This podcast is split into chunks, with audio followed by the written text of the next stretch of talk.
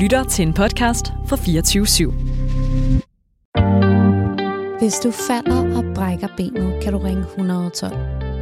Så kommer der en ambulance og henter dig, og hurtigt er du hjemme igen og i bedring. Men der er ikke nogen alarmcentral at ringe til, hvis det er dit hjerte, der er knust. Derfor har jeg skrevet en bog med de allerbedste råd til at komme videre og lavet den her podcast, så du ikke er alene. En slags kærlighedsambulance, hvor jeg hver uge inviterer en gæst ind, der har fået knust sit hjerte, men er kommet ud på den anden side og klar til at fortælle, hvordan de gjorde. Mit navn er Maria Jensel. Velkommen til.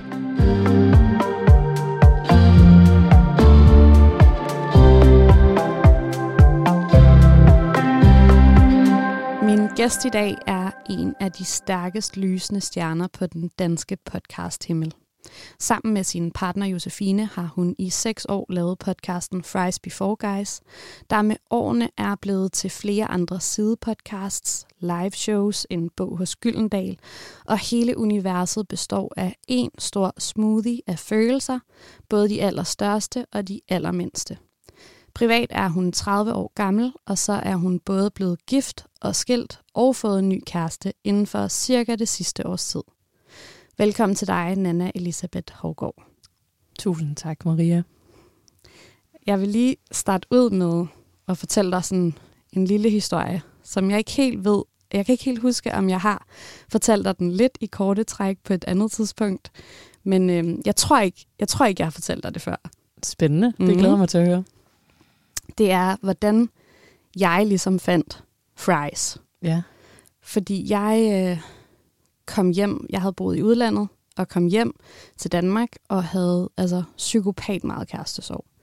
Sådan helt, helt vanvittigt. Og så, øhm, så var der nogen, der sådan havde, jeg havde bare sådan hørt, at der var den her podcast, der hed Fries Before Guys, og det var nogle piger, og de var ret seje og søde.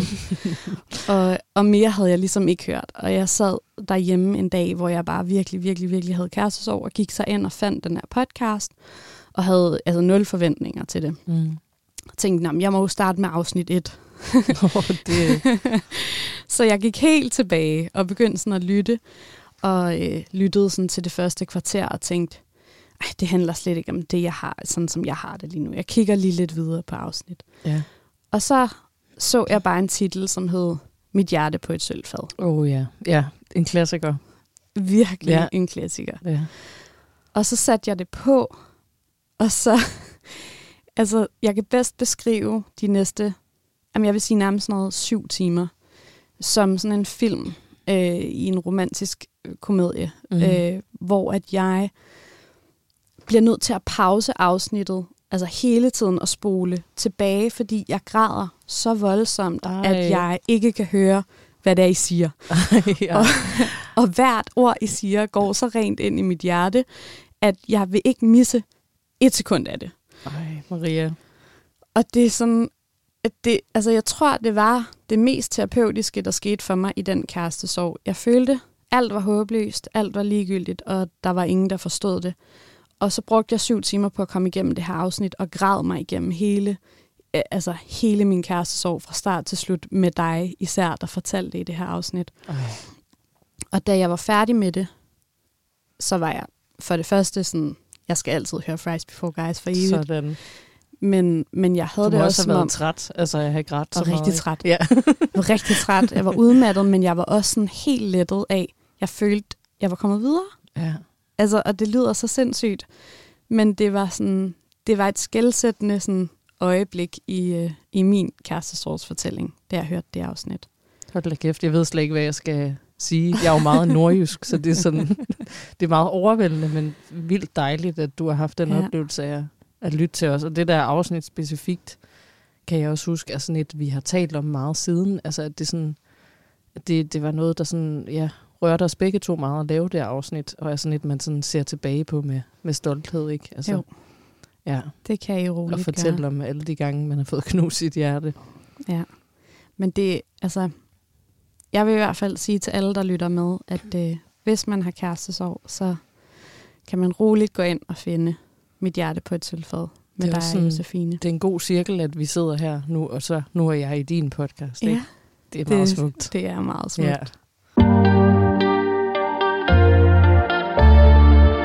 Men øh, lad os komme i gang med dit kærligheds-CV, Yes. så vi lige får defineret dig som kærlighedsperson. Ja. Så Nana, hvor mange gange har du været forelsket? Altså, det var jo meget svært for mig at svare på det her, fordi at jeg har været forelsket sindssygt mange gange. Altså, jeg har Ja. haft følelsen af forelsket til rigtig mange gange, men jeg måtte jo dele dem op i seriøse og useriøse på en måde. Mhm. Så jeg har været sådan seriøst forelsket med gengældelse oftest otte gange, tror jeg. Otte gange. Ja. Okay. Ja. Føler du det sådan meget eller lidt? Jeg føler, det er meget. Ja. Altså, jeg er en, der bliver nemt forelsket. Og det er sådan, ja, det kan også blive sådan tenderende til en, lidt, ikke en besættelse, men jeg kan virkelig mærke de der følelser meget, og de kan styre mig rigtig, rigtig meget. Ja, det er sådan den, altså det vildeste kontroltab at blive smaskforelsket. Ja, og det er det samme for mig nu, som det var, da jeg var 13. Altså, ja. jeg har haft min største forelskelse som 30-årig. Så det er sådan, det, der er ikke noget, der er anderledes i den følelse, andet end at den nærmest er endnu større på en måde. Så du har haft din største forelskelse nogensinde i år? Ja, ja, det har jeg. Hej, tillykke. Helt klart. Tusind tak. så hvis man tænker, jeg kan aldrig blive forelsket, så vil jeg sige, som 30-årig har jeg fået min største forelskelse. Så der er håb. Ej, hvor dejligt. Ja. Hvor mange af dem har du så været kærester med? Jeg har haft fire seriøse kærester. Så har jeg også set, der var en, jeg var kæreste med i to uger eller sådan et eller andet. Ja. Men sådan, ja, jeg har haft fire, fire sådan lange forhold, vil jeg sige. Ja. Og var det alle sammen fire af de otte?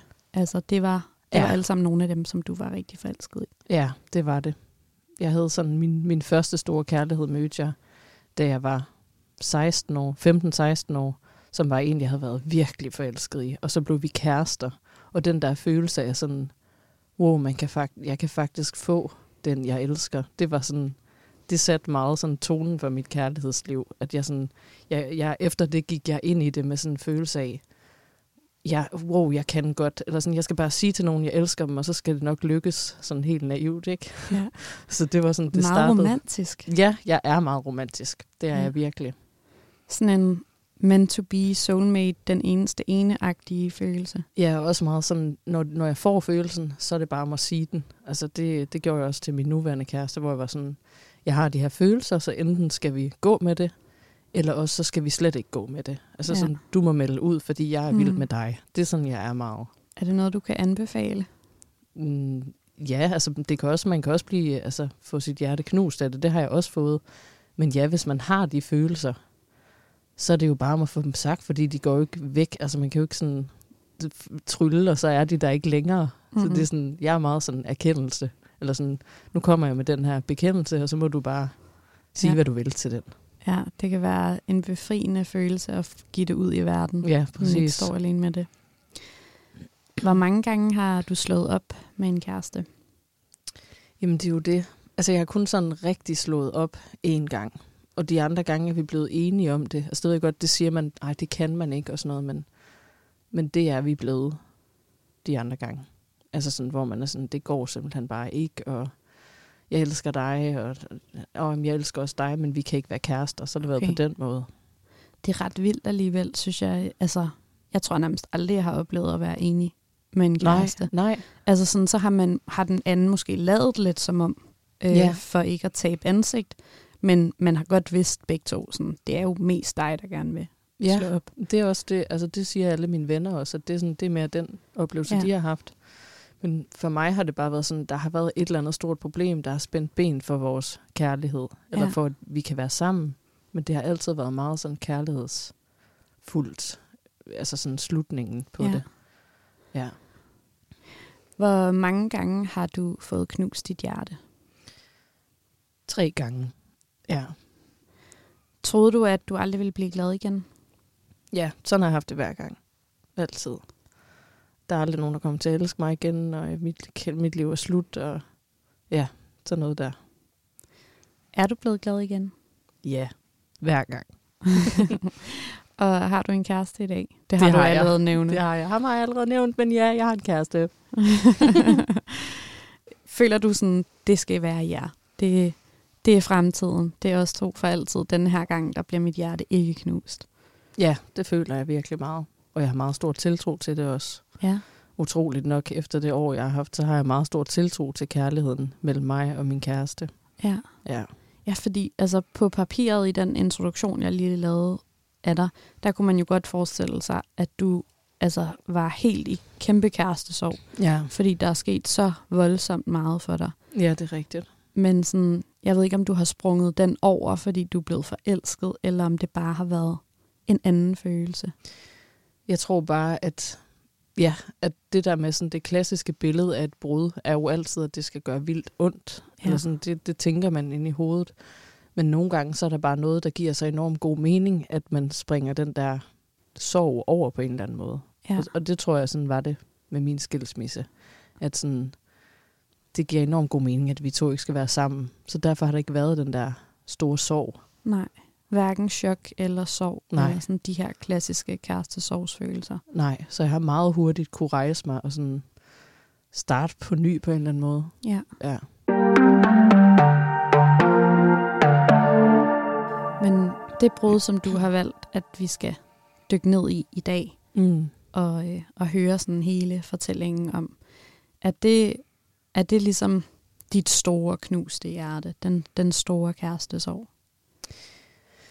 Ja, altså det, det var i hvert fald et enormt definerende forhold for mig. Så også meget sådan et forhold, som skabte min identitet. Og Ja. ja. derfor gjorde det så ondt, at det sluttede. Ja. Så det er derfor, jeg har valgt det. Fordi det sådan, ja, det var ligesom ham, jeg blev voksen sammen med. Og derfor gjorde det smadret smadret ondt, at det ikke skulle være os to.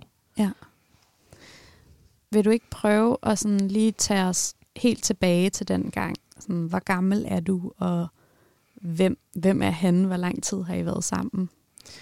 Jo, Jeg er 26, da vi slår op. Jeg er 23 år, da vi møder hinanden.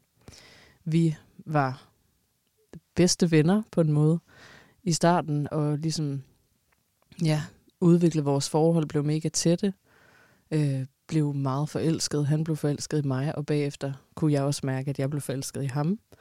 Og vi havde ligesom en enorm sådan fælles forståelsesramme, fordi vi begge to spillede musik, så det var, sådan, det var den måde, vi mødte hinanden på, og det var igennem det sprog, at vi også sådan, ja, blev forelsket i hinanden og, og, og lærte at sådan forstå hinanden.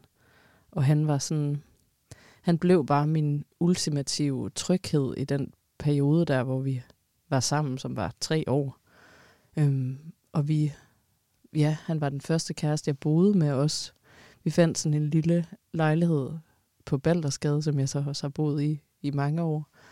Øhm, og det der med sådan at åbne den der dør til den lejlighed, hvor vi skulle bygge vores fælles liv op sammen, det var bare sådan enormt definerende og enormt sådan trygt og rart at være kærester med ham. Jeg kan huske, at vi sådan vi sov hver nat i sådan en meget lille bitte seng, altså sådan en 120'er seng, hvor jeg sov på hans mave, og han nussede mig i søvn hver nat. Og det var virkelig sådan, Det lyder varmt. Ja, og bare enormt meget fyldt med kærlighed. Altså Ja. sådan, jeg var slet ikke i tvivl om, at han elskede mig. Men I, altså, I bor sammen her i København, og ja. Det er en stor forelskelse. Mm. for dig, og i virkeligheden lidt dit første voksne forhold. Ja. Kan du huske, sådan, hvornår begynder du at føle, det går ikke længere i den rigtige retning, eller der er et eller andet, der ikke er, som det skal være? Jamen, jeg tror, det var sådan, egentlig fordi, at, at nogle af mine venner begyndte at pointere det, at sådan, nu har du jo faktisk sagt, at en del gange her, at der er mange ting, I ikke har snakket om, eller der er sådan, der er mange ting, hvor du så siger, jamen det skal jeg også have talt med ham om, men så tør du ikke rigtig at tale med ham om de ting. Så det er, sådan, det er egentlig mine, mine venner, der gør mig opmærksom på, at nu har det været skidt i et stykke tid på en måde, hvor jeg hele tiden på det tidspunkt havde den følelse af, at sådan, vi kan bare klare alt. Altså, der er slet ikke noget med os to. Det skal bare være os. Altså, jeg, jeg havde egentlig ikke sådan set de der faresignaler på en måde. Hvad var det for nogle slags ting? følelsen af fremmedgørelse på en måde, som jeg manglede at sætte ord på. Øh, følelsen af, at vi, vi stoppede med at fortælle hinanden ting i vores liv. Sådan, øhm, ja, så, så jeg begyndte at få sådan en meget ensom følelse, selvom vi var sammen. Og jeg kunne slet ikke finde ud af at håndtere den der følelse. Og jeg tror egentlig nok, at han også havde det på samme måde. Men vi kunne slet ikke finde ud af at snakke om den. Så det, er sådan, det blev lidt til sådan en hårdknude, der så udviklede sig rigtig meget over altså et års tid. Og ja. det er sådan... Det lyder meget som sådan den helt klassiske altså sådan hovedfejl i et forhold, når kommunikationen stopper på en eller anden måde, ikke? Ja, det var nemlig det. Altså det var den der sådan følelse af, at alting blev farligt lige pludselig. Hvor det, hvor det, øh, ja, små stemninger, altså sådan følelsen af sådan at gå på nåle lige pludselig, der bare kom ud ja. af det blå. Og jeg havde bare ikke, altså, jeg prøvede at få et sprog for det, men det, det lykkedes bare ikke rigtigt. Altså, og jeg tror også, det var sådan, vi var begge to på sådan et sted i vores liv, hvor et, vores karriere sådan stak lidt af, eller sådan blev lidt sådan, der var rigtig meget sådan identitet i forbindelse med karrieren. Mm. Så det var, ja, det var også noget, der sådan drev os lidt væk fra hinanden, og vi havde ikke det der fællesskab i musikken længere, fordi at jeg begyndte at lave rigtig meget podcast, ligesom satsede på det. Mm. Øhm, jeg satsede også på musik, men det var sådan, det der, der sådan hele tiden bragte os sammen ved, ja. at vi spillede i band, det, det var der ikke rigtig mere. Øh, og jeg kan huske sådan, at op til at vi slog op, så var jeg ved at søge ind på konservatoriet, hvor jeg sådan skrev en sang om, om den der sådan fremmedgørelsesfølelse. Ja. Øhm, hvor jeg, den viste jeg ham ikke, hvor jeg sådan tænker tilbage, hvorfor gjorde jeg ikke det? Altså det var jo ja. også den der frygt for at i talesæt, at vi føles lidt som to fremmede. Ej, det er også en nøjere ting at sige, ikke? fordi man kan jo få det sådan, hvad hvis vi ikke kan nå at rette op på det? Så ja. er det jo nærmest som at slå op og vise ham den sang. Ja, det er det. Ja, fordi jeg havde nemlig sådan, ja, helt indtil det sidste en eller anden følelse af, at det kan vi godt nå at rette op på. Altså, og øh, jeg kan huske, at jeg sådan, altså vi havde sådan, det var op til jul, at vi slog op, ikke? Så det var sådan, den der december måned var både fyldt med den kontansøgning, og så også, at vi tog hjem til jul, hvor tingene var sådan gode på en måde, da vi var hjemme ved hans familie, og jeg havde den der følelse af, at det her, det skal vi nok sådan klare, eller jeg havde sådan tiltro til, at det er bare lige sådan et svært tidspunkt i vores forhold, eller sådan noget. Ja. Og, og der er sådan, der er lysere tider foran, og jeg skrev sådan en meget sådan kærlighedsfuld besked til ham på sms, altså da jeg var på vej hjem til Aalborg, hvor vi ja. havde været henne i hans barndomsby og besøge hans familie. Så kørte jeg ligesom tog hjem til Aalborg og havde sådan en session med mig selv i toget, hvor jeg sad og tænkte og bare sådan kunne mærke, hvor meget jeg elskede ham, og at jeg bare ville det her så meget, og skrev til ham, at vi skal få det til at fungere. Og, og så var der sådan, så tror jeg, jeg var hjemme fra den sådan noget 20. til, ja, det endte så med, at jeg var hjemme helt til over nytår. Men hvor at, at det sådan gik lidt i hårdknude de der dage, og vores, jeg kan simpelthen ikke huske, hvad, hvad det var, vores sådan specifikke problem var på det tidspunkt. Men det var det der med ikke at føle os forbundet til hinanden. Og mm. jeg blev ved med at prøve sådan, kan vi ikke gøre et eller andet ved det her? Kan vi ikke, altså, jeg ville så gerne have den der følelse af at være forbundet. Så I havde sådan nogle samtaler, altså på det her tidspunkt, efter det har stået på i lang tid, hvor I ikke har talt om det. Ja. Så har I sådan nogle samtaler om, der er, vi ved godt, det ikke er godt, mm. men hvad skal vi gøre ved det? Ja, det var meget sådan det, der ligesom prægede den der jul. Ja. Det var den der, at nu har vi sådan endelig virkelig fået i tale sat den der fremmedgørelsesfølelse. Øh, og hvordan skal vi så rette op på den? Hvad gjorde, altså sådan, kan du huske, om du gjorde noget konkret? Altså, jeg, jeg, altså, det kan også være, at vi er totalt forskellige sådan, i, i forhold til sådan, at handle på de der ting, men når jeg har været bange for sådan, at være ved at miste et menneske, så gør jeg altid sådan nogle desperate ting. Altså, så er det sådan, ja. så planlægger jeg en eller anden sindssyg romantisk aften, hvor det er sådan, nu har jeg købt nyt undertøj, og nu skal jeg, og nu står der vin og champagne og rosenblade, og fordi så må det redde vores forhold, eller du ved, altså sådan, køber en eller anden helt vildt dyr gave, eller skriver mm. det der lange brev, eller sådan prøver sådan at gå den der Hollywood-filmvej for sådan, nu skal det reddes. Ja. Kan du huske, om du sådan tænkte sådan, hvad, hvad skal jeg gøre, agtigt? Jeg kan huske, at vi, altså inden jul, planlagde, at vi skulle, der, der havde vi købt billetter til en The War on Drugs koncert. Ja. Altså for ligesom at have en kæresteagtig aften, der Ja. var til os. Hvor jeg også havde, altså hele den aften havde jeg sådan en eller anden følelse af, at det her, det er sådan, det er bare stillhed før stormen. Det er ikke sådan følelsen af, at her, der kan vi sådan rette op på noget til den her sushi middag og den her koncert. Det var mere sådan, der, der er et eller andet, der ligger og lurer, Ja. og det er bare et spørgsmål om tid, før det kommer ud. Ja. Men jeg kan da huske, at vores, sådan, vores julegaver det år var sådan enormt præget af, at der skal, åh, der skal ske noget her. Jeg kan huske, han havde købt billetter til operan til mig, og det var ikke sådan noget, vi normalt gjorde. Nej. Og jeg havde sådan, jeg havde koordineret alle gaver for alle i hans familie. Og sådan, ja, på en eller anden måde for at føle, at jeg havde noget med ham at gøre, ja. tror jeg. Det der med sådan, okay, nu bestiller jeg en sweater til ham fra hans mor, Ja. fordi så er han jo min kæreste. Eller sådan. Ja. Det var så mærkeligt, men jeg greb fat i sådan nogle ting, for at føle, at vi hang sammen på en måde. Det giver virkelig god Men mening. jeg er ikke sådan, jeg er ikke den sådan, når noget er svært, så, så kan jeg godt gå lidt ind, i- altså blive lidt sådan, ikke konfliktsky, men jeg tror ikke, jeg sådan tyr til de der store, store ting Nej. på den måde. Jeg tror mere, jeg kan sådan blive lidt stille og blive sådan lidt opgivende på en måde. Okay. Det, det blev jeg i hvert fald der. Gjorde han også det? Kunne du mærke, sådan, at han også langsomt gav op? Ja, det kunne jeg virkelig mærke. Og det var også det, der gjorde mig bange i de sms'er, vi skrev til hinanden. Det var, at jeg kunne mærke det der med, at han gav op. Kan Og du huske, sådan, hvad skrev I til hinanden? Det kan jeg simpelthen ikke huske. Altså, jeg kan bare huske, at sådan... Ja, det der med, at han havde en, en opgivende tone Ja. på en eller anden måde. Og så kan jeg huske, at jeg besluttede, at jeg skulle ikke hjem til nytår, som var vores plan.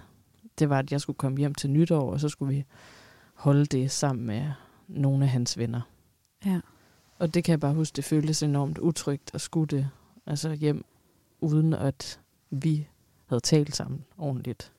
Ja. Så det sagde jeg til ham, at jeg kommer ikke hjem til nytår. Det lyder også som om, at jeres kommunikation foregik primært på sms. Ja, det er også sådan lidt sjovt, ikke? Altså sådan, Ja. At man ved jo sådan selv, dem man sådan er mega forbundne med, der kan man bare ringe og så bare sige whatever. ja. Og her der var det sådan, vi stoppede med at ringe, vi stoppede med at gøre de der sådan, vi stoppede med at snappe eller sådan et eller andet. ja. Og vi begyndte bare at, at, at skrive sms'er, fordi at kommunikationen var sådan gået i hårdknude på den måde.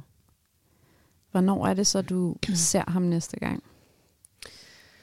Jamen, jeg, ender jo, jeg har jo så den der forfærdelige nytårsaften. Øh, eller ej, det var, det var okay. Altså mine venner, ja. Jose, hun prøvede jo at gøre, hvad hun kunne, for at jeg hyggede mig. Ikke? Men det var sådan lidt... Jeg tror, det var mig og Jose og en anden veninde, som også lige var blevet single, og en, en anden venindes veninde, som også lige var blevet single. Så det var sådan... Okay, det er det mindste noget, og ikke sidde med sådan tre piger, som er i verdens bedste parforhold. Ja, nej, altså det var sådan en gravøls Ja. Måske har du lyst til at smadre noget. Råbe, skrige, græde og hisse dig op. Det er alt sammen helt naturlige symptomer på kærestesorg. Undersøgelser viser ifølge DR3, at mænd, der har kærestesorg, har større risiko for at begå kriminalitet, end hvis de ikke havde fået deres hjerte knust. Og for begge køn gælder det, at der bliver taget flere stoffer og drukket mere alkohol, når hjertet er i tusind stykker. Kærestesorg får altså på mange måder det destruktive op i os. Men selvom det ikke kan anbefales at gå ud og røve en bank eller kaste dig ud i hårde stoffer, så kan du med fordel bruge aggressionen på for eksempel at slå på en boksebold. Eller bare noget andet, der ikke er et menneske. Det skaber nemlig både neurotransmitter og endorfiner i din krop at komme ud med vreden. Og det giver glæde og gode tanker, som du har brug for for at komme videre.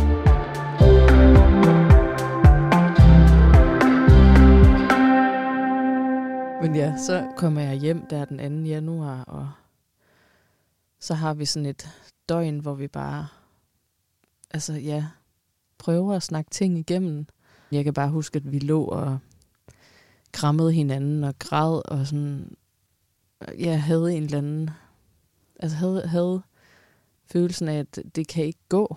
Altså sådan, den begyndte pludselig sådan at komme til os begge to, der i løbet af den aften, sådan, vi kan ikke løse det her. Vi kan ikke gøre, altså vi kan ikke lade som om, vi er de kærester, vi engang var, fordi det har vi ikke været i et år. Altså det var mere sådan den følelse. Mm. Vi kan ikke pludselig sådan trylle os selv tilbage til 2016, hvor alt var fedt. Altså, jeg siger sådan, jamen, så blev jo, vi jo nødt til at slå op, eller hvad? Og så var han sådan, nej, nej, nej, det, det blev vi ikke nødt til. Og så tror jeg, der gik sådan noget 30 sekunder, og så var han sådan, jeg tror, vi bliver nødt til at slå op. Altså den der følelse, ikke? Af at, oh. ja, at jeg først sagde det, og så ja. var han sådan, ej, jeg tror, vi bliver nødt til det. Og så var det så forfærdeligt, fordi han så gik altså ud af vores lejlighed øh, og skulle ned og sove i sine øver, fordi det, det blev vi nødt til ligesom ikke at sove sammen. Og så kan være, altså så, jeg tror, der gik sådan noget fem minutter fra, at vi sagde det der til hinanden, til at ja. han skulle gå af en eller anden grund. Og jeg var bare sådan, nej, du må ikke gå, du må ikke gå. Nej, men jeg ville ikke gå, og han græd, og jeg græd, og så smækkede han den dør, og så kunne bare høre hans fodtrin derned fra fjerde, og helt... Kunne bare høre den der lyd af de fodtrin, ja. ikke? Der sådan gik ned ad trappen. Jeg lå bare apatisk inde i sengen. Altså sådan, og kunne ingenting. Og så gik han ned i sin øver, som jeg bare vidste var sådan noget 400 meter fra vores lejlighed. Og jeg tror, jeg ringede til ham tre gange den nat, og var sådan, du skal komme hjem, du skal komme hjem. Og så var han sådan, nej, jeg bliver nødt til at blive her, fordi at nu har vi jo, nu skal vi lige prøve det her. Eller sådan, nu bliver vi nødt til at gøre ja. det, som vi lige aftalte, vi skulle gøre. Ja. Ja, og så har vi jo den der net hver for sig, og, og så var vi ligesom sådan, nu er vi ikke kærester mere. Du skal flytte ud altså, det lyder meget sådan, altså i virkeligheden sådan lidt som et drømme-breakup for mange. Mm. At det er sådan, vi er enige om det, vi tager os god tid til det, vi er ja. sammen i flere dage, hvor vi ligger og snakker os frem til det, og sådan, det, det er sjældent, at folk kommer ind her og har det breakup. Mm. Altså, hvor, at, hvor der ikke er en, der er blevet enten forladt, øh, eller enormt chokeret, eller at det er gået for hurtigt på en eller anden måde. Ja, klart. Men jeg tænker, at det stadig må have føltes hurtigt fra, altså fra ordene så er sagt, mm. til at sådan, nu skal vi så bare ikke ses. Ja, jamen det var så mærkeligt, fordi at vi jo så aftaler, at, at han skal bo halvtid i lejligheden, og jeg skal bo halvtid i lejligheden. Så sådan, Ja, så der, der er to uger, hvor vi ikke ser hinanden, og så ser vi hinanden igen, og så savner vi jo bare hinanden fucking meget, ikke? Så ja. det er jo det var skrækkeligt, kan jeg huske. Hvordan er den her første tid for dig?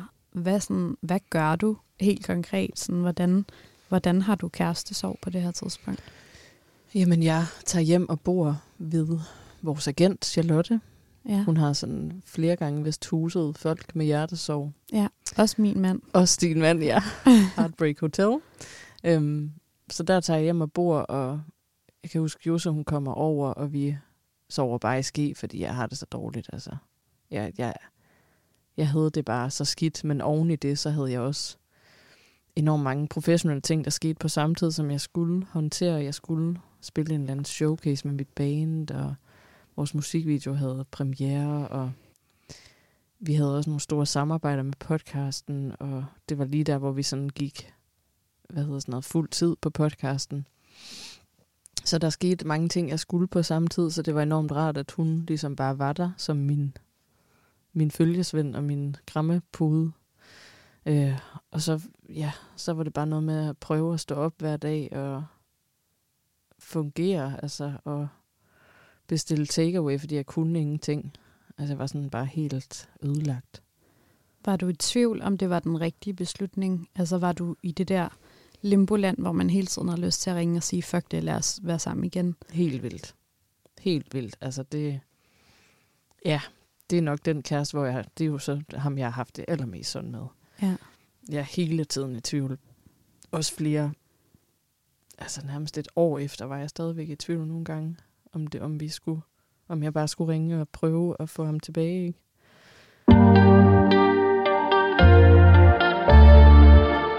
Men der sker så det, at jeg efter sådan cirka halvanden måde, måned sådan møder en Tinder-date-fyr. Altså den eneste Tinder-date, jeg har været på. Møder, altså jeg, jeg tror, det er sådan noget med mine venner. Er sådan, du kunne da også bare prøve at gå på Tinder og sådan få et eller andet, altså have noget sex eller et eller andet, fordi ja. at det, ja, det er dejligt. Eller, ja, bare sådan, ja. Og så, så gjorde jeg det, og så var jeg på date med en fyr, og han var bare sådan, synes jeg, enormt spændende, og han var sådan en meget karismatisk skuespillertype, og jeg ja. har også fortalt om ham i vores podcast. Øhm, så han, jeg blev enormt draget af ham, og mega forelsket i ham ret hurtigt. Okay. Som, ja, jeg er jo typen, der bliver hurtigt forelsket. Ja. Øh, og så har jeg så sådan seks meget sindssyge uger med ham, hvor at han bare sådan, jeg bliver helt opslugt af ham, fordi det, jeg har jeg så fundet ud af bagefter, at det er jo enormt dejligt at bruge tid på det, når man selv føler, at man er ingen. Ja. Altså sådan, jeg følte virkelig, at jeg var ingenting uden min ekskæreste. Mm. Fordi alt, hvad jeg havde opbygget, var ham på en eller anden måde. Altså selvfølgelig havde jeg venskaber og arbejde, men jeg havde bare, jeg troede bare virkelig, det skulle være os to. Så det der med, at det skulle det ikke, gjorde, at jeg havde brug for at kanalisere al min energi over en anden. Ja. Og gik sådan efter to uger og tænkte, det skal være ham, som jeg skal være sammen med. Og han var enormt verbal. Altså han var meget sådan, du er fantastisk, du er så lækker, du er altså sådan, en meget vild type. Ja. Altså sådan, så man blev enormt draget af at få så meget bekræftelse og anerkendelse, mm. når man står der og er helt altså, som udtværet tyggegummi. Ikke? Jo. Så er det mega dejligt, at der bare er nogen, der synes, man er for dejlig og lækker. Ja, og du er også bare sådan, altså du, du går jo også ud i verden som sådan et bloddyr, som er sådan helt vildt nemt at trænge helt ind i hjertet på, ja. fordi du i forvejen altså, har dit hjerte helt stående åben, ja. og bare har brug for netop noget bekræftelse, noget, kær- noget der minder om kærlighed, mm. som du har mistet.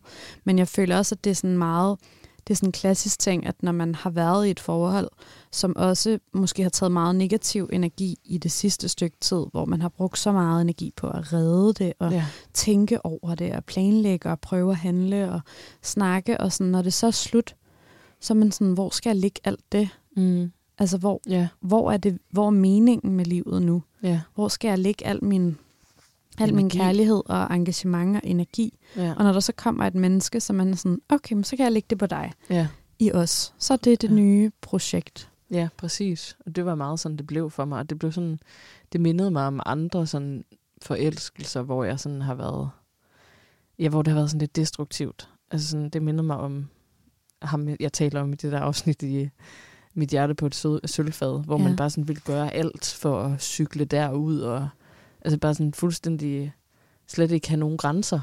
Ja. Det, det var sådan, han fik mig til at føle, og han var også sådan en, der virkelig sådan udfordrede mine grænser. Altså det, det var bestemt ikke, fordi han var en stille og rolig fyr, vel? Altså sådan, det var nok den værste, det var den værste, jeg kunne have mødt på det tidspunkt. Hvordan? Desværre. Men det er som, også lidt nærmest som om, man kan være en magnet for sådan noget der, ikke? Ja. når man er allermest følsom. Ja, altså selvfølgelig er det ikke sådan, man selv vælger, hvem man er forelsket i, men han var bare, det var bare en forkert type, jeg lige rendte ind i, fordi at, at jeg blev så opslugt af ham, og altså sådan, ja, kan jeg huske, jeg sådan kom mega meget op og skændes med Jose, fordi hun jo så de der ting. Altså ja. hun var sådan, hvad fanden sker der med dig? Altså, og hun skulle have sovet hjemme med mig, hvor jeg bare sådan brændte hende af, og sådan, så havde hun pludselig ikke noget sted at sove, fordi jeg ville ud til ham der dyvden. Ja. Så det var sådan, alle kunne godt se, at jeg havde det ikke godt. Altså, at jeg, jeg sådan, jeg brugte ham der som for at ligesom, hvad sådan, sådan, udsætte min hjertesorg, som jeg i forvejen havde. Ja. Kunne du mærke hjertesorgen i den periode, i de seks uger, hvor du bare var helt vildt forelsket og lidt besat af et andet menneske? Ja, jeg kan huske nogle gange, hvor jeg siger til ham, fyren der, sådan, at, øh, at jeg også savner min ekskæreste meget. Altså sådan, at han må bære over med mig, fordi jeg, sådan, jeg er jo lige kommet ud af det her forhold. Ja. Hvor han, sådan, han forstår slet ikke kompleksiteten i det, kan jeg godt mærke. Nej. Og bliver jaloux over det, eller sådan, synes det er lidt mærkeligt at sige. Hvor det er sådan, ja, men du møder mig her, så må du også tage ja. mig her, hvor jeg er, ikke? Mm. Altså sådan, så ja, ja, ja. Han lyder ikke som en sådan særlig fed person. Nej, det er han virkelig heller ikke. det er han ikke. Hvordan var han sådan grænseoverskridende? Jamen, øh, han drak rigtig meget og opførte sig sådan meget sindssygt. Og sådan, ja, bare skubbede mine grænser på en eller anden måde. Altså sådan ved, at han også hele tiden var sådan, nu skal vi være kærester, sig du elsker mig. Og altså sådan, okay, jamen, så er vi det. Og, altså sådan, Så I var kærester? ja, vi blev kærester i sådan noget to uger. Så derfor ja. jeg tæller ham heller ikke med som en af mine kærester. Nej. Fordi du blev også lidt presset til at være det på en eller anden måde. Ja, ja. Og sådan, ja, det er jo svært at sige præcis, hvordan han, han gjorde det, fordi det var, sådan- det var så mange ting i sproget også, Mm. og ja. Men, men han, ja, han var meget sådan, fik mig ud til mine grænser, hvor jeg også sådan drak meget alkohol, og sådan noget har jeg aldrig rigtig gjort. Nej. Altså, med, at have- med at have sådan en periode, hvor man kan drikke onsdag, torsdag, fredag, lørdag. Agtigt. Ja. Det er måske meget normalt, men det er sådan, for mig var det lidt sådan en skråplan. Ja. Ja.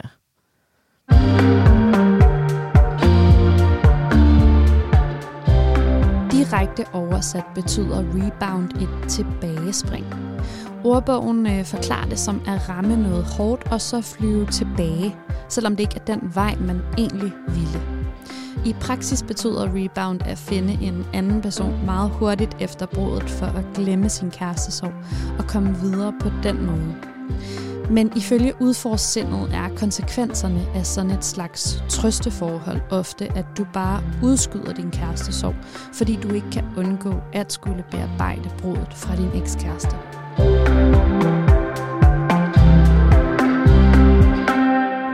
Umiddelbart så tænker man jo sådan, om det er en ret klassisk ting det her, at gå over og prøve at rebounde ja. Sig ud af kærestesorg. Mm.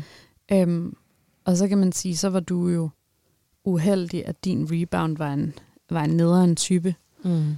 Men sådan, man følte du, at det var, lad os sige, det havde været en anden mand, eller sådan, at, at det var en god ting, det her med at blive forelsket i sin kæreste sorg, eller var det bare sådan skyklapper på og udskydelse af sorgen? Ja, det var, som du siger, nummer to. Ja. Det var slet ikke godt for mig. Det skulle jeg slet ikke uh, have, have fokuseret på. Men jeg tror sådan, det der med, når et forhold slutter, eller på den ene eller den anden måde, så vil man så gerne, eller det har jeg i hvert fald gerne ville, sådan have den samme følelse igen. Mm. Nu skal nogen anden give mig den samme følelse, Ja. i stedet for at være sådan, det her er fucking hårdt, og du må gerne have det hårdt. Og det føles, som om dit liv er gået i stykker. Mm. Fordi det er sådan, det føles. Ja. Ja, og det har jeg sådan nogle gange forsøgt at kamuflere, eller sådan forsøgt at dulme med ja. en anden. Så det, her, det, var, det var slet ikke fedt for mig at blive forelsket på det tidspunkt. Nej. Og jeg kunne også mærke selv, det her går ikke. Altså, og jeg sluttede det der forhold, jeg havde med ham, fyren, fordi jeg kunne mærke, at det her handler slet ikke om ham. Eller sådan, jeg har det ikke godt, og jeg skal ikke være sammen med ham her lige nu. Øh, jeg skal fokusere på, at jeg skal få det godt igen. Mm. Så det var sådan, ja, så da jeg sluttede det med ham, så var det sådan, så kunne jeg virkelig mærke, at, jeg, at mit hjerte var knust. Altså, at min elskede ikke var min, altså havde forladt mig. Altså sådan, at han, det var på en måde sådan, mens jeg havde ham den anden der, så kunne jeg ikke mærke, at tabet fra min ekskæreste lå i mig. Og så, da han gik, så var det sådan, den mand, jeg elsker, skal jeg jo ikke være sammen med. Hvor er det fucked up? Altså, fik jeg virkelig en følelse af. Og sådan begyndte at savne ham fucking meget. Og ja, skrev til ham, at jeg gerne ville mødes. Og så mødtes vi, og der var han meget sådan, jamen det, det kan jeg slet ikke. Jeg er stadigvæk ved sådan at overhovedet fat, hvad der er sket. Så jeg kan ikke, jeg kan ikke være kærester med dig. Det, det kan godt være, at vi kan det senere, det skal jeg ikke kunne sige, men det kan vi ikke lige nu. Og det vidste jeg jo også godt, at han havde ret i. Men jeg savnede ham bare så meget. Ja. Øh, og så var det, at jeg kunne begynde sådan at hele efter det, fordi han havde jo sagt til mig, Nana, det skal vi ikke. Ja. Så kunne jeg ligesom sådan, det har han ret i, nu skal jeg bare have det godt. Så det var så closuren for, for dig, altså det, der gjorde, at du kunne gå over til sådan din bearbejdningsfase og sådan komme Mm. videre, det var, at han bare lukkede ned. Altså, at han var sådan, der er ikke, der er ikke nogen mulighed for, at du kan få mig tilbage nu. Ja. Ja, det var det. Og så, så har han, så, så, så fik han også den følelse der, at ej, vi skal tilbage til hinanden. Hvor det så var mig, der måtte være den, der closurede det. Ja. og det var, det var så klassisk, og det er noget, jeg har set mange gange, det her med, at det tager lang tid at slå op. Ja. Altså sådan, der er mange, der, får, der har det her forløb, Ja. hvor man hvor endda nogen finder sammen i perioder, og finder ud af, at de skal ikke være sammen. Og det er Mm. sådan, jeg har bare brug for at sige, at det er en helt normal måde at reagere på, når at man skal skære en, man elsker ud af sit liv. Ja. Altså det der med at ville tilbage Ja. Og undersøge det. Og jeg vil aldrig sådan, hvis nogen har en meget stærk følelse af, at det bliver nødt til at gøre, eller se, hvad det kan blive til, så synes jeg aldrig, man skal være sådan, at det, det er en fucking dårlig idé, for det ved man ikke. Nej. Nogle gange skatter alle de der faser igennem. Ja, og det kan også godt være en dårlig idé, som man alligevel bliver nødt til at gøre. Ja, det kan godt være en fucking dårlig idé, som Ja. ja. skal ske alligevel. Præcis. Altså sådan, det, det, det er jo nogle af de... Altså sådan, jeg har nogle gange haft følelsen af sådan... Jeg har ikke helt ramt bunden endnu. Mm. der er mere tilbage Ja. derinde. Altså, jeg skal længere ned. Ja. Jeg skal lige ydmyge mig selv helt vildt. Jeg Ja. skal lige... Jeg skal også dukke op på hans arbejde med blomster Mm. for en hel, og så skal jeg blive afvist der. Og så går jeg, så, så går jeg hjem og kommer videre. Så kan jeg tage mig sammen til at komme over det her. Ja. Jamen, det, ja, det er så rigtigt. Altså. Og jeg synes også, det er en interessant ting, sådan, som jeg bare bider mærke i, at du, at du jo i dag vel føler, at det var den rigtige beslutning, at I ikke skal være sammen. Altså, du sidder ikke i dag og tænker, the one that got away. Nej, nej, det gør jeg ikke. Øhm, og at selvom at du ved nu, at det var det rigtige, så var det ikke sådan, altså din intuition og din mavefornemmelse blev ved med at forvirre dig Mm. i op til et år Ja, efter det. ja. at vi har sådan meget ophøjet øh, idé om vores intuition, at sådan, Mm. mm. hvis du kan mærke, det ikke er rigtigt, at I er gået fra hinanden, så er det nok ikke rigtigt. Eller sådan, men at du, der var jo meget i dig, der sagde, det er ikke rigtigt. Mm. Vi skal tilbage, selvom det var det rigtige at gå fra hinanden. Ja, altså det, for mig er det bare sådan et tegn på, at der jo har været stor kærlighed involveret.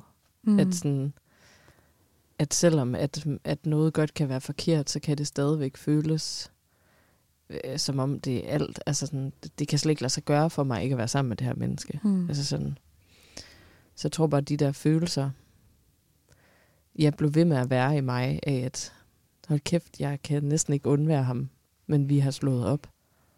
Hvor er det forfærdeligt. Jeg kan huske, at jeg har indtalt sådan nogle memoer på min telefon, sådan månedlige memoer for at holde skak, eller sådan for sådan at holde styr på mine følelser, hvordan de så var. Mm. Og det var lang tid, hvor jeg havde det sådan. Altså, gid jeg kunne skrive til ham nu. Gid jeg kunne ringe til ham nu. Skrev også beskeder sådan til ham, som jeg aldrig sendte. Altså bare sådan, hej, bip, øh, savner dig, tænker på dig. Øh, jeg vil bare ønske, at jeg skulle ligge i dine arme lige nu. Og altså sådan, ja, men jeg havde det bare skrækkeligt. Ja. Ja, jeg har også sådan, altså, jeg kan huske sådan situationer, hvor jeg har ligget i min seng og sådan snakket op til himlen agtigt. Mm. Altså, sådan som om, sådan, du kan, hvis det er meant to be, så kan du høre mig nu. Ja. Så kan du fornemme min kærlighed nu. Jeg elsker dig så højt. Ja. altså sådan, Ja. Og så sådan har jeg følt helt overtroisk, sådan, hvis det virkelig er, så skriver han mig en sms nu. ja. Nå, det gjorde han ikke, okay. Ja, det er sådan noget, man kan tænke, altså. Men han er sådan en af dem, når jeg møder ham, du ved, så er der altid enormt god stemning, fordi vi er enige om, vi har elsket hinanden. Ja. Og det, altså, Og det var smukt og godt hele vejen igennem. Altså, der ja. er jo ikke nogen, der har ødelagt den anden. nej, det er der ikke. Nej, altså, han, ja, han har virkelig været, øh, ja, min, min måde at komme tilbage i kærlighed på, på en eller anden måde, fordi jeg virkelig havde fået knust mit hjerte af en inden ham. Ja. Så det var sådan, han, han viste mig ligesom, hvordan man kunne elske igen. Altså sådan, som bare var så betingelsesløs på en måde, troede jeg. Og det, og, det, og det var det jo også helt op til vores brud, føltes det sådan meget betingelsesløst. Mm. ja, så det var så sådan, vi elsker hinanden betingelsesløst, men vi kan ikke være kærester. Ja. Så det er sådan, det gør han selvfølgelig ikke mere. Altså det, det er jeg med på, men det var sådan, hele vejen op til det, havde jeg den følelse af, at jeg virkelig var elsket, og det er jo rart. Altså, Ja. Kan du huske, sådan, hvad, hvad, hvad er det, der gør, at du kommer ægte videre? Sådan, hvad gør du i den, i den tid for at være sådan nu? Sådan, skriver du, lytter du til noget særlig musik, går, begynder du at date igen, eller sådan, hvordan er din approach til, sådan, efter du har haft den der lukkende samtale med ham? Mm. Jamen, jeg har sådan faktisk kun sådan et par måneder selv, hvor jeg ja, har det dejligt, har meget besøg af min mor og mine veninder. Altså, min mor boede i Aalborg, eller bor i Aalborg, og det gjorde min veninde også. Så kom folk ligesom over og sov ved mig. Så jeg var aldrig alene i den der periode. Og sådan, jeg, jeg husker det bare som en mega god periode, indtil jeg så møder min eks-mand. At, ja, altså det var også en Ja. god periode at møde ham, Ja. men, men det var sådan, jeg havde kun lige et par måneder, hvor jeg sådan fokuserede okay. på at hele og komme tilbage til mig selv. Det er ret vildt alligevel. Altså, det er gået, det er meget sådan seriekæresteagtigt. Ja, ja. Øh, at Det- du ja. har, fra du har den samtale med ham, hvor han siger, nej, vi skal ikke finde sammen, at så går der et par måneder, før du møder din, din eksmand. Mm. Ja.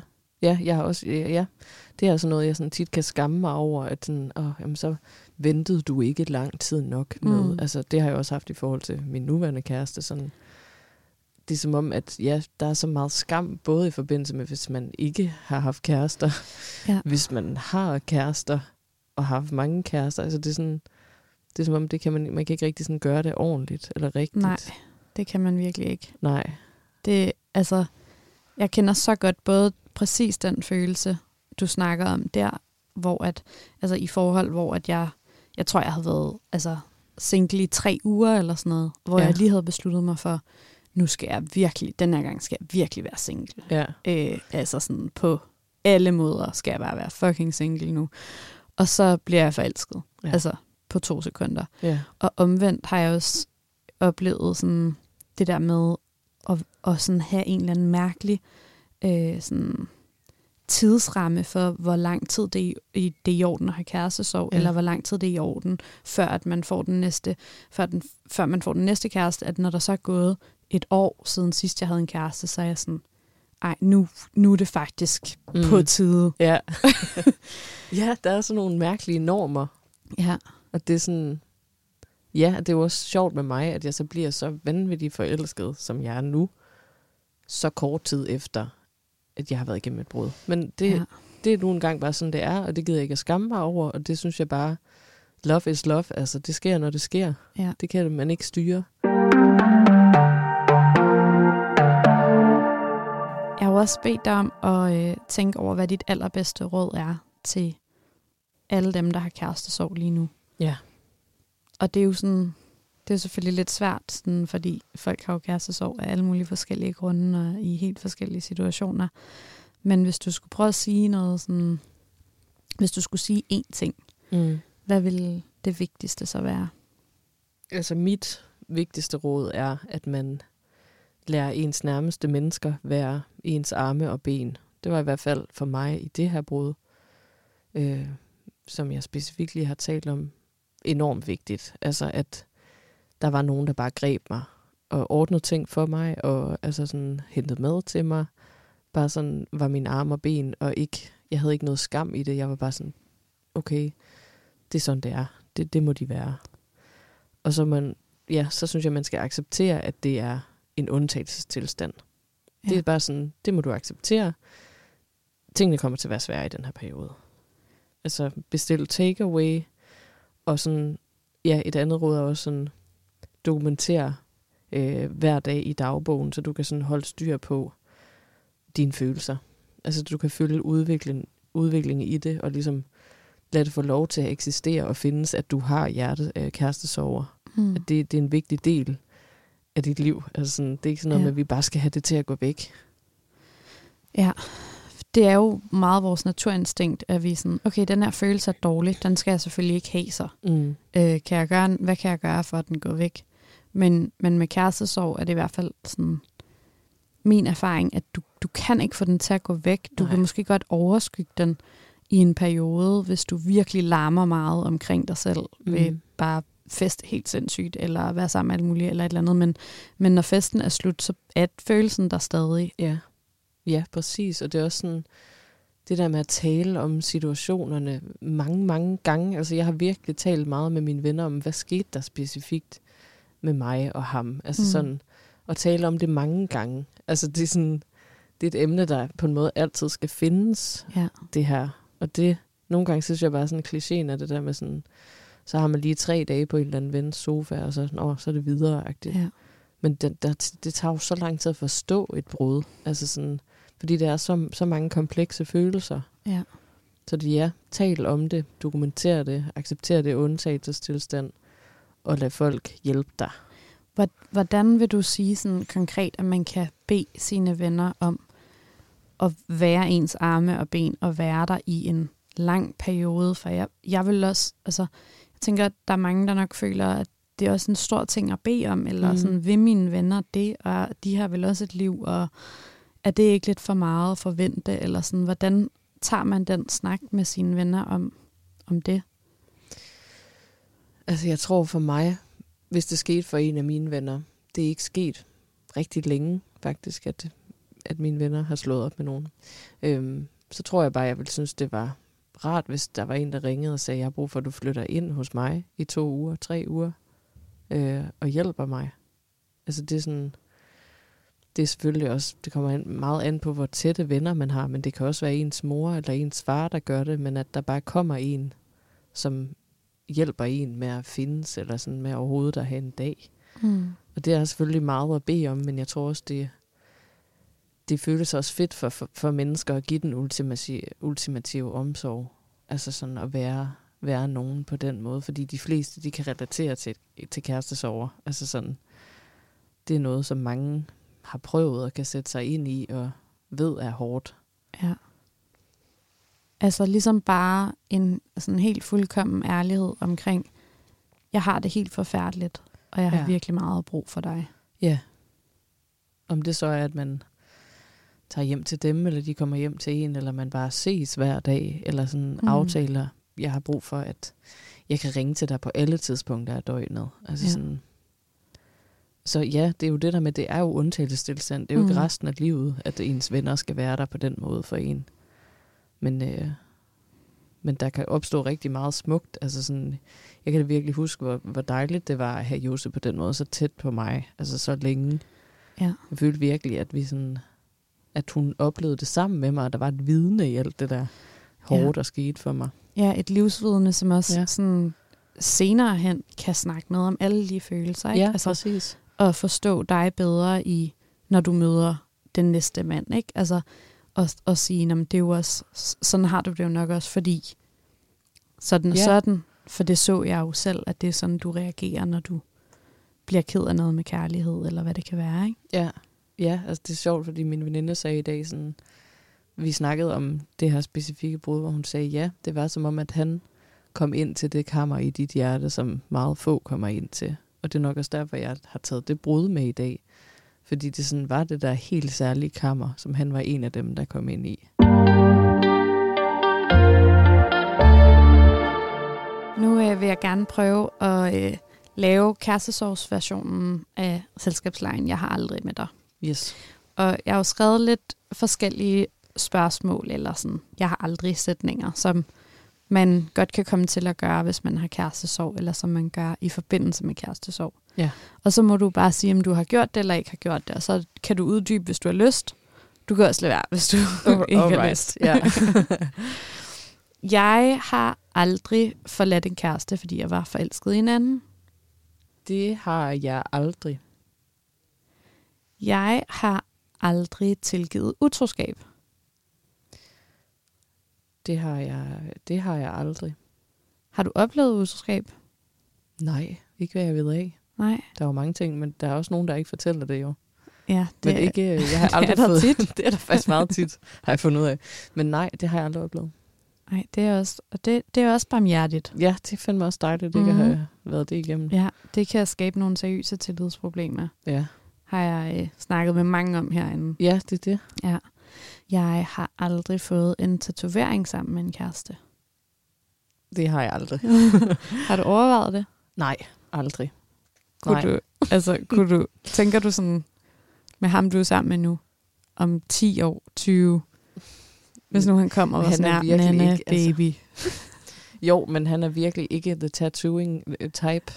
Det, vil, det er han altså ikke. Så du er ikke i risikozonen, Nej, før han det- får overbevist dig. Det ville være det mest utippede, hvis han kom og spurgte om det. Det ville det virkelig. Hvad vil du sige, hvis han gjorde i morgen? I morgen, ja, det, så vil jeg sige nej. altså, det skulle være sådan noget med, at vi fik tatoveret vores børns navn eller et eller andet. Ja. Så kunne det være. Men nej, ikke i morgen. Jeg har aldrig tjekket, om min ekskæreste ser mine stories på Instagram. Det har jeg. Det har jeg tjekket. Hvornår for nyligst? Det ved jeg sgu ikke. Det er lidt sådan noget, hvor det sådan, når det lige rammer mig, du ved, så skal man ja. lige ind og stalke alle ens ekskærester eller sådan noget. Ja.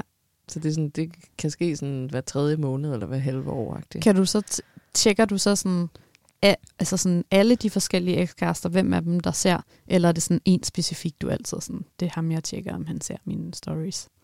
Ej, så tjekker jeg alle. Ja. Men altså, jeg ved ikke. Det var lidt øh, nemmere, da jeg havde færre følgere, men nu har jeg fået Ja. mange følgere, så nu, så nu ved jeg ikke, hvor langt jeg skal ned faktisk, for at. Nej. finde dem. Nej, jeg, jeg, havde det, jeg havde det på samme måde, da jeg sidst var, havde kærestesorg.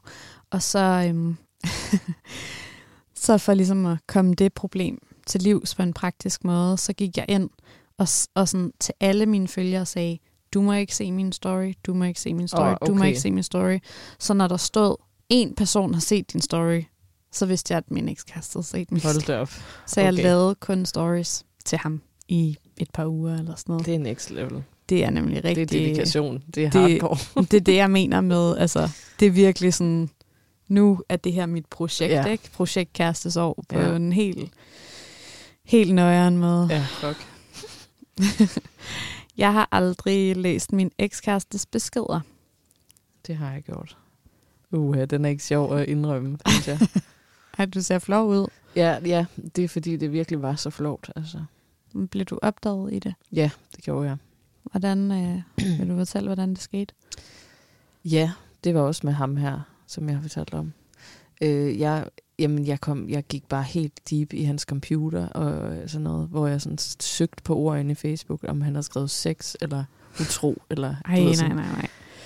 Og jamen, det var helt dumt. Og så kunne han jo se, så var han sådan, Nana, hvad har du lavet ind på min Facebook? Altså, altså er Hvordan der et eller andet, vi skal det? snakke om? Jamen, det ved jeg ikke. Altså, det kunne han bare se. Og så var det sådan, det, altså, du, du, du må jo ikke gøre det der. Så det var ikke sådan, han blev ikke så vred på mig. Men han var mere sådan, hvorfor har du behov for det? Og det var jo så, altså der var, han jo, der var vi jo kærester. Ja. Og det, altså i siden har jeg ikke gjort det. Og jeg gør det heller ikke, fordi det, det er så skråplan. Det, det vil jeg simpelthen ikke gøre. Ej, man mister lidt også noget over for sig selv, når man gør det. Ja. Men, Men- jeg, jeg har gjort det faktisk mange gange, da jeg var yngre også. Ja. Ja. Har du nogensinde fundet noget? ja det har jeg nemlig. Ja. Med en, jeg datede, som så havde skrevet om mig med en anden pige. Ej, Jeg skrev sådan, åh, hun har bare så, øh, hvad fanden var det nu, han havde skrevet om mig? At jeg var bare sådan så sølle på en eller anden måde, at jeg blev ved med at komme tilbage til ham, og kunne jeg da ikke forstå, at han ikke øh, var interesseret i mig. Og så han skrev med en anden pige om det, og hvor at pigen var sådan, ja, hun lyder da lidt sindssyg og sådan noget. Ej hvor Og der havde jeg jo lige været hjemme ved ham og haft sex med ham, ikke? så det var virkelig ikke en god følelse. Fuck, hvor ubehageligt. føle sådan, at om, måske ville han mig godt. Og så fandt jeg det der. Ad. Ja, det var ikke Kæmpe sjovt. idiot. Ja. Puha. Mm. Rip. Ja.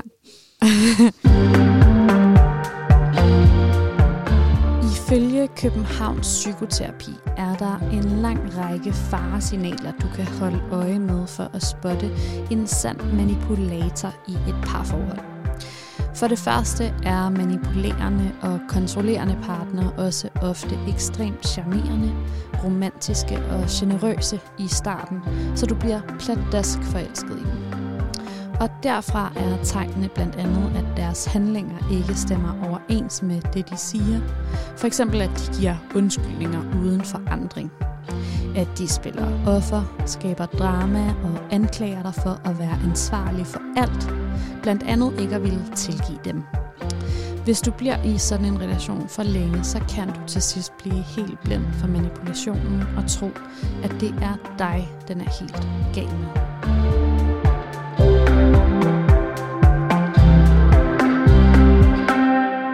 Nå, men vi, øh, vi er altså ved at nå til vejs ende, og det sidste, vi mangler, det er jo det allervigtigste. Og Ja. vi skal prøve at hjælpe nogen, der har skrevet herind, fordi de har kærestesorg nu, og har nogle spørgsmål. Ja. Så jeg håber, du er klar på at, at prøve at hjælpe. Det er jeg. Kære Maria, for ni måneder siden slog jeg op med min kæreste, som jeg havde været sammen med i fem år, siden vi var 16 og 17 år gamle. Nu er jeg så fundet sammen med en ny fyr, som jeg har set i et par måneder nu, og jeg er rigtig glad for ham, og han er rigtig glad for mig. Men det plager mig lidt, at jeg aldrig har fået lov til at være single, og jeg er derfor i tvivl, om jeg lige skal løbe rundt af, inden jeg er klar til at gå ind i et nyt forhold. Men på den anden side er jeg også bange for at få knust mit hjerte igen og gå for noget, der er rigtig godt, bare fordi jeg vil gerne vil prøve at være single. Så spørgsmålet lyder, hvordan ved man, om man skal være single eller være i et forhold? Det var jo lidt det, vi kom ind på før. Ja, det er rigtigt. Altså, jeg tror, det der måske er det afgørende, er jo ikke så meget, eller ville det i hvert fald være for mig, det vil være, at jeg sådan stadig kunne tale om de der ting med den, jeg så nu. Eller kunne sige sådan, det føles fandme specielt, at jeg øh, ikke har prøvet at være single, men jeg er jo vildt glad for dig. Ja. Det er mere det der med, det virker som om, at det med at kunne have lyst til at prøve det, er sådan meget forbudt. Ja. Og så bliver det måske endnu mere forbudt og endnu mere spændende. Ja. Øhm, men jeg kender totalt godt den der følelse af sådan, og, og måske have, kun have været sammen med nogle, et bestemt antal partnere, og så gerne vil have prøvet lidt flere. Altså Ja. sådan, jeg tror, det er en meget naturlig følelse. Ja. Også hvis hun er 21 eller 20 eller sådan noget, Mm. så kan jeg virkelig godt forstå, at, at det bliver et behov. Ja. Øhm, Det er også, altså, det er også et meget reelt behov. ja. Altså sådan, hvis det en, en ting er, hvis det handler om, om den der sådan, norm omkring sådan, ej, du er gået for hurtigt ind i et forhold, og hun føler, hun skal leve op til et eller andet mm. Med, hvor hurtigt man må komme videre. Det er fuldstændig ligegyldigt. Men den, det er sådan ægte ønske om at være single, fordi det er sjovt at være single. Ja. Øh, og være sammen med forskellige mænd og prøve alt muligt af. Det er jo også sådan, det er et ægte behov, som man kan få rigtig meget ud af at Ja, ja. være. Totalt. Men jeg tror sådan, jeg tror hverken det ene eller det andet vil føles sådan perfekt hele vejen. Hvis hun Nej. Vælger, at hun har brug for at være single, så vil hun sikkert få det sådan, fuck, det var slet ikke så fedt, som jeg troede. Nej. Og hvis hun vælger at blive kærester med ham der, så vil hun nok måske altid savne det der med at skulle prøve at være single. Så Mm. jeg tror ikke, der sådan er et valg, der sådan kommer uden tvivl. Nej. I hvert fald. Nej. Og det er jo så bare, at man må afgøre med sig selv, hvad er det, jeg har allermest lyst til? Ja. Og så benhårdt vælge. Ja. Ja. Jeg tror, sådan, sådan, som hun, sådan som jeg hører spørgsmålet, så hvis jeg var i hendes situation, og jeg havde en ægte frygt for at få knust mit hjerte, hvis jeg går fra den her person, som hun ja. beskriver os, at hun er forelsket i, Ja. så vil jeg aldrig gøre det. Altså, det er sådan Nej. Forelskelse og, og, og være velvidende om, at man får knust sit hjerte, hvis man går, fordi det føles så forkert. Ja. Så skal man være sammen. Ja, Altså sådan- 100%. Så er det uvidende eller sådan sjove byture og sådan noget. Det, altså, det skal nok komme, hvis de slår op en dag. Og hvis de ikke gør, så er det jo bare sygt. Altså fantastisk, hvis Mm. det var the one, hun skulle være sammen med for altid. Ja.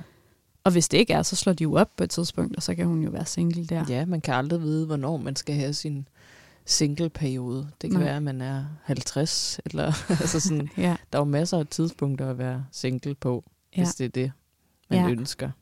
Det er virkelig også noget, som jeg sådan, der først er gået rigtig op for mig de seneste år. At den der tidslinje, som man har lært fra man var lille Mm. pige, at så, du ved, så går du i folkeskole, så er det gymnasiet, så er det universitetet, så skal du have et arbejde, og så finder du så din din rigtige kæreste Ja. i midten af 20'erne, og så bliver I så forlovet, gift, barn, og så er du omkring de 30, og sådan, at der har der bare tit blevet byttet rundt på ting, Totalt. altså for mit vedkommende. Ja. Og at jeg har bare kunne se i sådan mine, ven, mine, mine venskaber med andre mennesker, og også i mine forældres venskaber, at så er de jo blevet skilt og fået helt nye, altså startet helt nye liv og nye familiekonstellationer, som ser fantastisk fedt ud. Ja, altså, Det og det. netop haft single-perioder, når de var 40 og 50, og øh, sådan nyt liv efter børnene er flyttet hjemmefra. Der er så mange ting, som er... Og, og nogen, der har fået børn helt vildt sent, og nogen, der troede, de skulle have det, og bare fundet ud af, at det skulle jeg ikke alligevel, og sådan, at der kan blive byttet rundt på så mange ting, hvor det stadig bare er, er det helt rigtige. Ja, det er som om, at vi alle sammen har troet, at vi kunne regne det ud. Ja. Altså, det er, sådan, det er meget mit indtryk, at alle mine venner har tænkt sådan, "Men vi kan godt regne den her livslinje ud, Mm. men det kan man ikke. Nej. Man kan ikke regne det ud. Og det er jeg jo et, altså et levende eksempel på, at man kan Ja. tro, at tingene skal være på en bestemt måde, og så den næste dag skal det ikke det. Ja. Så det er også sådan, hvis hende her, hun har en følelse af, lige nu, der elsker jeg bare ham her, jeg vil være sammen med ham. Ja, så gå for den, for du aner ikke, hvad der sker i morgen. Altså. Nej. præcis. Hej Maria. Min kæreste var mig utro, og jeg valgte at tilgive ham. Men han skrev min efterfølger, og en måned efter utroskabet sagde han, at han skulle ud at rejse med en ny veninde, han har kendt under en uge. Jeg valgte en gang for alle at stoppe vores forhold. Men nu føler jeg mig tom og ligegyldig. Hvordan står man fast i sit breakup, når man ikke føler, man er noget værd uden ham? Ja. Det er jo en meget genkendelig følelse også, som jeg også fortalte om lige før, ikke? Det Mm. der med, at når man slår op, og så føler sig fuldstændig tom. Og det er jo bare, det er bare en del af det, at have det sådan, desværre. Altså man kan ikke, der er ikke nogen sådan, du kan ikke lige dodge den bullet, du kan ikke lige sådan gå en anden vej, og så, så er den følelse der ikke. Mm. Altså det vil føles, som om dit liv er gået i tusind stykker. For det er det jo også. Altså. Så det er sådan, jeg tror ikke, man kan gøre andet, end at tillade sig selv, at det er den følelse, man har, og så prøve at gøre det så fedt som muligt i den meget, meget hårde periode. Ja. Øh, og det, er altså, det kan også være, at hun sidder og tænker, skulle jeg have, skulle jeg have givet ham en chance mere, eller et eller andet. Men det, øhm, ja, det, det, kan, det kan være, hun skal mærke lidt efter, hvor, hvor længe har jeg den her følelse. Måske også skrive det ned i sin Mhm. dagbog. Ja. I dag savner jeg ham, i morgen savner jeg ham. Se, har jeg det sådan om tre uger? Bliver Ja. det ved med at være på den her måde? Eller føles det, som om det er en, en del af en naturlig helingsproces, Mm. at det har det sådan? Ja, for mig har det også fungeret godt at give mig selv sådan nogle deadlines, hvor. Ja. jeg har sagt, okay, men hvis du stadig på næste fredag har det sådan, at det eneste, du vil i verden, det er at ringe til ham og sige, at du vil have ham tilbage, Ja. så må du gerne. Men det er om to uger. Mm. Så nu har du lige to uger til at se, om du har det sådan her hver dag. Og Sådan, så man ikke handler, altså laver permanente, tager permanente valg ud fra midlertidige følelser, ikke? Ja. At det er sådan, lige sige, "Nå, men hvis det, hvis det er det rigtige, hvis det var forkert at gå fra hinanden, hvis det totalt er det, vi skal, så er det det jo også om to uger. Så Ja. det haster jo ikke. Nej. Øh, så kan jeg godt lige vente lidt for at beskytte mig selv. Ja, det, det kan jeg også huske, min veninde sagde til mig i forbindelse med min nuværende kæreste, fordi vi var venner før og havde været det i 10 år. At så var hun sådan, mm, jeg noterer lige den her dato. Hvis du stadigvæk er forelsket i ham der, så kan du sige det til ham. Ej, hvor sjovt. Så det var også, sådan, også for lige at mærke, er jeg det? Altså Ja. sådan, er jeg det for real?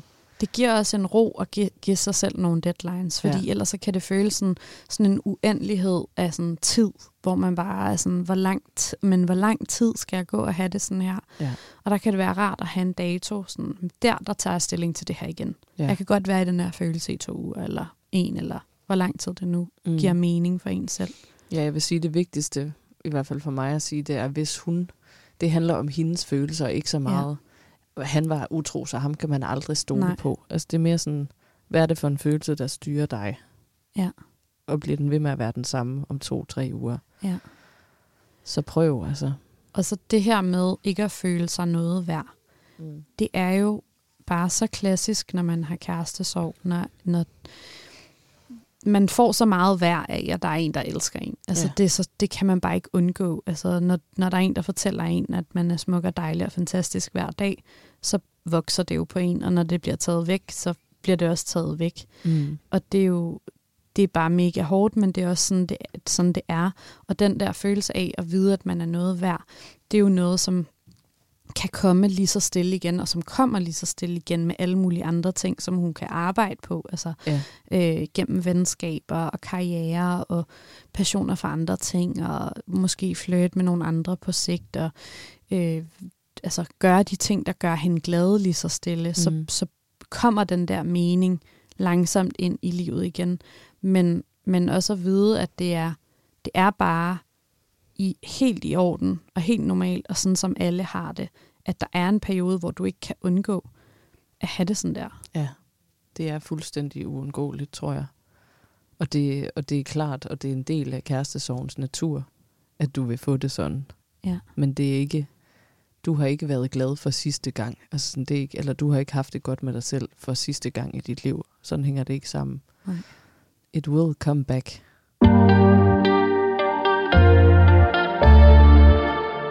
Hvordan, øh, hvordan har det været at fortælle om det her brud i dag? Jeg synes faktisk, det har været meget dejligt. Altså også fordi jeg sådan på en eller anden måde gerne ville hylde den, det kæresteforhold. Eller Ja. sådan, det, var, det var virkelig en definerende tid for mig. Altså sådan, han betød rigtig meget for mig. Det gør han stadig. Altså når jeg tænker på ham, bliver jeg glad og ønsker ham bare alt godt. Ja. Så det, er sådan, det var egentlig dejligt at besøge det igen. Øhm, ligesom, sådan, ligesom det der med at tale med en ven om ens gamle kæreste. Eller, sådan. Ja. eller man har lyst til nogle gange at se på en masse billeder af, af, af, af dem. Eller sådan, se på billeder, hvor man er med, sammen med dem og sådan noget. Ja.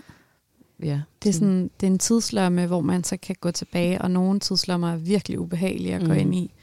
Og nogle kan på en eller anden måde godt være rare, selvom at det var hårdt, fordi Ja. det var rigtigt eller godt på en eller anden måde. Ja, fordi at vi elskede hinanden, så, er det, så bliver det på en måde smukt for mig. Det var selvfølgelig ikke smukt, mens det skete. Men når jeg ser tilbage nu, så var det en smuk kærlighed, som, som jeg gerne vil fortælle om. I hvert fald kæmpe tusind tak for, at du ville komme, Nana. Det har været en stor fornøjelse. Det er fornøjelsen er på min side. Tusind tak, fordi jeg måtte være med. Hvis du har et kærestesorgsspørgsmål, du gerne vil have hjælp med her i podcasten, så kan du sende mig en besked på Instagram. Så kan det være, at det er dit spørgsmål, vi tager op i næste uge. Og indtil da skal du bare huske, at alt bliver godt igen. Mit navn er Maria Jensel. Du har lyttet til 112 for knuste hjerter. Vi lyttes ved.